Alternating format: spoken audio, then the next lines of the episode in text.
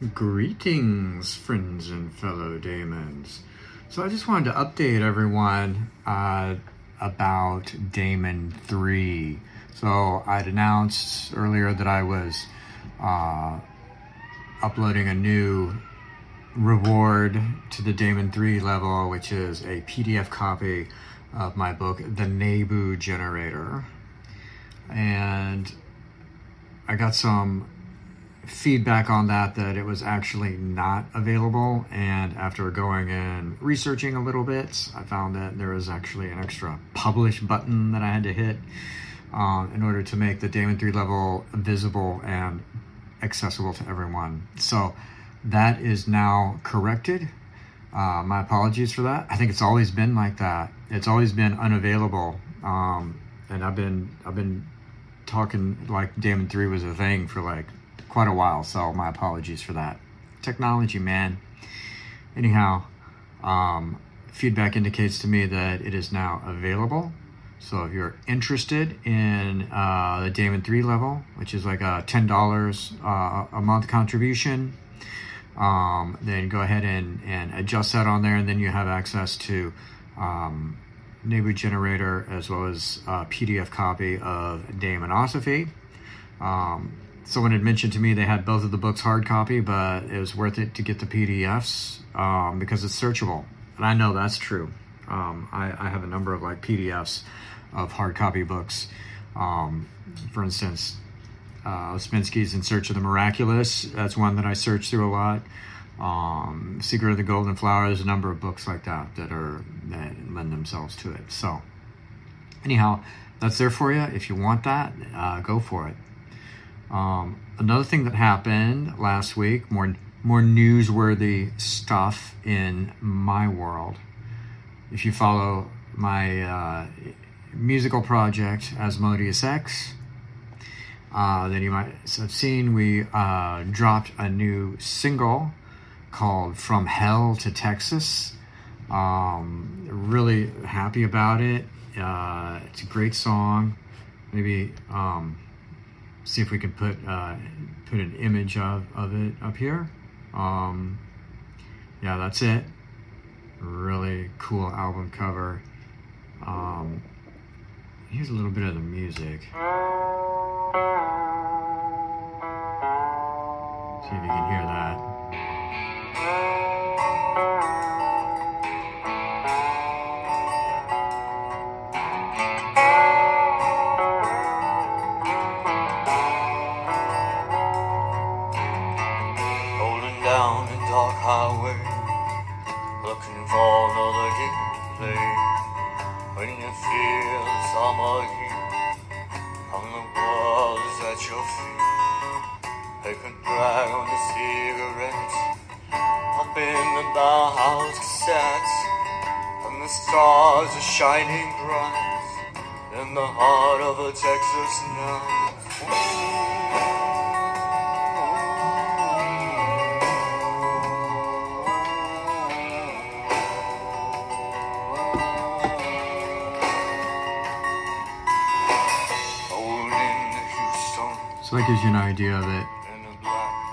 So the song is really deep. It's actually about all of the different places that we came to when we first moved to Houston. I say we. Um, it's actually an aggregate of a number of different like musical uh, band experience time periods. Like the earliest parts of like rolling into Houston. That's actually uh, in from the point of view of Morphine Angel. and I'm talking about events that happened with Morphine Angel, and then later on I talk about events that happen um, with with Asmodeus X. I talk about you know shenanigans in in Corpus Christi, Texas, where we thought we were getting uh, ripped off by the promoters, and there was almost a big fight. And um, also talk about um,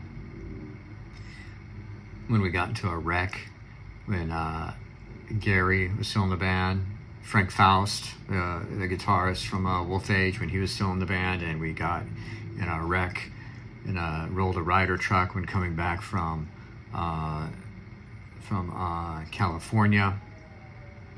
Oh, you haven't heard that story? So let's see. So we'd we'd gotten that that uh, we we, we Wolf Age wasn't released yet. We'd gotten like some. We'd had some singles for like uh, this song called uh, "The Cow," and um, a couple of other like single type things that we were doing. That was all for our initial. Uh, was going to be our real first album, Nova Futura. Um, and so we went out to California. We were working with St. Thomas Records um, who is a vile individual. Um, I'll just say right now, but we didn't we didn't quite get that yet. Um, and and he he booked us a number of shows, um, mostly around in the Los Angeles area. So we went out there and we did like uh, five or six gigs out there. Um,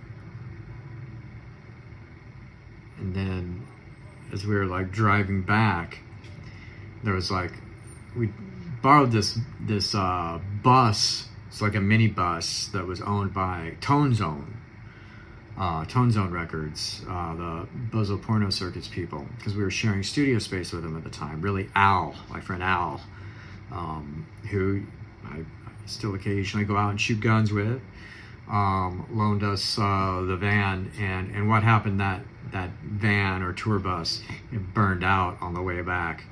Say like in Arizona or something like that. And so we left it off there and rented a Ryder truck to to drive um, the way back into into Texas. So um, it's a, a Ryder moving moving vehicle. It's got a cab with like you know two three people can sit up there, and then the rest of us we're sitting in the back with all the gear. Yeah, I know that's illegal. It's incredibly dangerous. It's incredibly stupid and it's stupid for the reasons that that why exactly what happened taught us this lesson.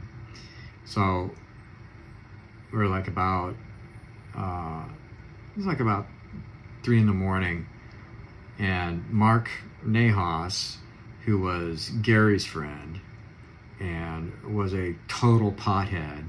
I know for sure that he was stoned at the time that this happened um, because there was no time when he was not uh, most certainly three in the morning, he was baked out of his mind driving him and um, and uh, Kirk Kirk Graham, who had later he, he was in uh, Bamboo Crisis and Bozo, and then he'd later do Phase Theory. I'd later work with him on Phase Theory, uh, electronic uh, kind of project.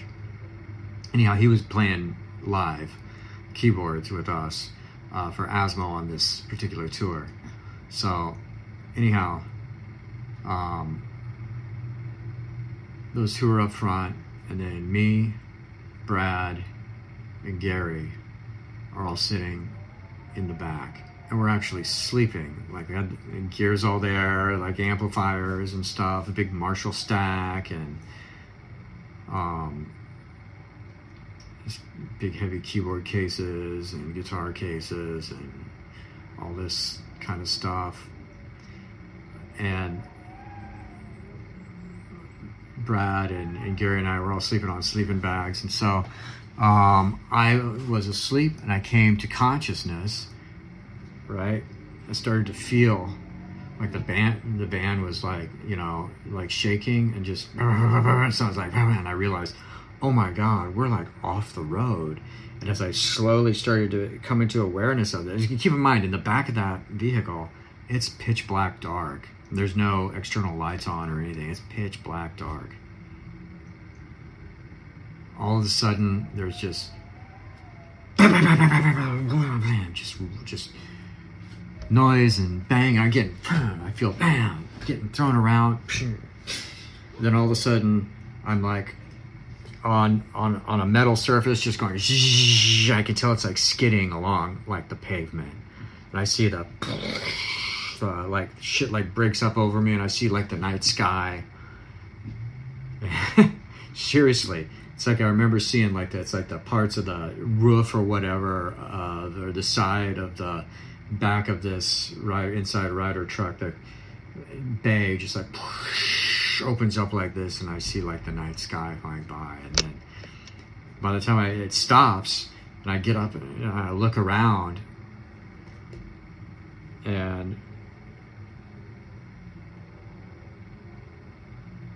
you know, it chokes me up every time I talk about it. This is one story that every time I talk about it, I'm like, why am I still alive? You know, um, why are any of us like still alive? This is the kind of thing that people die in or get maimed or disfigured in like all the time. So anyhow, I come to and I look around and it's like we're on the middle of the highway. I see, you know, gear behind me, gear and shit all strewn out like along along the um, side of the road um, and, and and somewhat on the on the interstate. And then I look down down the highway and I see that Penske truck is like on its back. The top what was the top of the, the vehicle is like facing me. Um, it's all like torn out. It's all like torn out. The gears like just everywhere. I see out of the cab. I see um, kirk is like climbing out the side window and gary was up, up before everyone like i I've said it before. This guy, I mean, he was like, he was like rough around the edges in some ways. Um, but when there's like a crisis situation like this, he just he transformed into like a, a hero, like a Viking warrior hero. I just don't know how else to explain it. And he's like, get away from the, get away, get away from the vehicle, get out of the vehicle. He's like yelling, and I found found him like he's like picking up like Brad, and he came to me. He's like, "You okay, man? You okay?" I'm like, "Yeah, I think I'm all right." And I went and I, I found Brad, and Brad like had a cut on his head, and he's like disoriented. Eventually, we got everyone up and out of there because it was like the the vehicle was in on the interstate still. We just had a blown out there, and it's the middle of the night out on the interstate. It's like there's no lights or anything. It's pitch black, and so we're worried about over this hill someone's going to come down in the driver's lane and like run into us and all this shit. So we commenced to getting all of our shit like um, off of the road. But um, so Mark Nahas had swerved. This is why in this song from Hell to Texas, um, I say deer in the headlights at one part, and it refers to that that moment. That's why Mark Nahas swerved off the road because and in that part, we were in Texas Hill Country, um, where it is very common um, for there to be deer running across the street um, at, at that time or across the interstate um, out there. And that's what happened. A deer ran across, and he, like, rather than, you know, tap the brakes and, and hit it, he, like, swerved off the road and then as he tried to like swerve to get back on the road, the the vehicle went like this on its side and then just rolled on its side. And as it was rolling, broke open, shit fell, flew out. I mean, shit flew like, you know, 25, 50 yards away that we were like finding shit. No people though. Isn't that bizarre? Could have easily been a person person could have easily had a microphone stand stuck to their, you know, gut or whatever. Just ran around like that, like a washing machine with all this like fucking band gear like flying around. It's just insane. It makes no sense. Um, and you know, afterwards we got helped by some really decent people, some locals, and um, eventually got everything together got back. Um, we had the insurance on the whoever rented the Penske truck had insurance on it, and so they got us like another Penske truck, and we took that one home, and we all rode up front this time. I'm fucking telling you, we all rode up front. I'll never get in the back of one of those ever again in my life. But we joked on the way back at some point. We joked about afterwards um, what if what if we really die? We should have died. What if we really did die? We're just ghosts now, moving on. And you know what? I, I still think that every once in a while. I still wonder about that. Did I really die back then? Just been making all this up since. Stranger things have happened. But that's uh, accounts for the that part of the song um, when I come back in the second chorus and I say uh, three ghosts on a on a lonely on a lonely night. Um, whereas the first on the first chorus I say three cowboys on a lonesome night, and then the second time the chorus comes through, it's three ghosts on a on a lonesome night, and that's why it's that speculation about well maybe we really died, um, and also it's like a metaphor about how after do, doing all of the all of the touring stuff after a long after a long time, it has a tendency to kind of like suck the life out of you to where you start to feel like a ghost.